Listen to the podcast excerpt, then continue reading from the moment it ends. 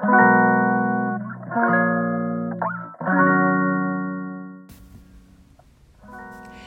のラジオは当たり前の毎日をもっと楽しくをテーマに配信していくラジオです。おはようございます。カナリアかなこです。今日は土曜日どんな一日を過ごしますか？私は子供たちと一緒に図書館に行って私と下の子はスロージョギング。上の子は図書館で本を読むと別行動の予定です。運動は気持ちいいんだよと無理やり上の子も走らせたい気持ちもありますが私はできるだけ主導権は子どもたちに渡して自分で考えて選ぶということを経験してほしいと思っています。自分の頭で考えて選ぶ。この経験が大人になってから必ず役に立つと思っています。さてさて昨日は私の前の職場。そこで現在働いているスタッフと大好きなカフェでおしゃべりをした時に気づいたことをお話しします。入社して1年が過ぎて2年目に入ると新しく入ってきた子に仕事を教えたり間違っていたらそれを伝えて正しいことを教えたり質問に答えたり自分の意見を言ったり。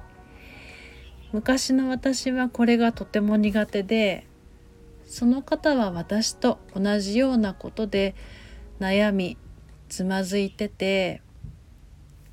話を聞いていると昔の自分を見ているようで懐かしいと思うと同時にうんうんその気持ちわかるよということに泣きそうになりました。あの人はこんなにたくさんできているのになぜ私にはできないのかあの人は何でも上手に教える伝えることができるのになぜ私にはできないのか大好きなお店で仕事も一緒に働く仲間も大好きでしたが心の中ではいつも自分にダメ出し自分責めばかりしていた。あの時はここは私に場違いなのかもと毎日つらかったんです。でもよくと考えてみたらその辛さは自分で作り上げたものだったと昨日おしゃべりしている中でそれに気づきました。仕事を辞めてから13年経った。昨日それに気づきました。人と比べなくていいんだよ。というフレーズは耳にタコができるぐらい何度も聞いてますがそんなことを言われても比べてしまうのが人間です。でも自分のマイナスなところと他人のプラスなところを常に比べていたら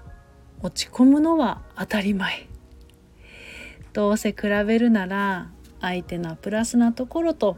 自分のプラスなところを比べないと平等じゃないなんて思ったらずっと自分のマイナスばかりマイナスなところばかり見る癖がある自分になんだかおかしくなって笑ってしまいました。おいもっと自分のこと褒めていいんだよと昔の私に言ってあげたいです。人は自分のマイナスな部分に焦点を当てることが得意です。自分のプラスなところ。私にはこんなにいいところがあるんだよ。を一つ思い浮かべて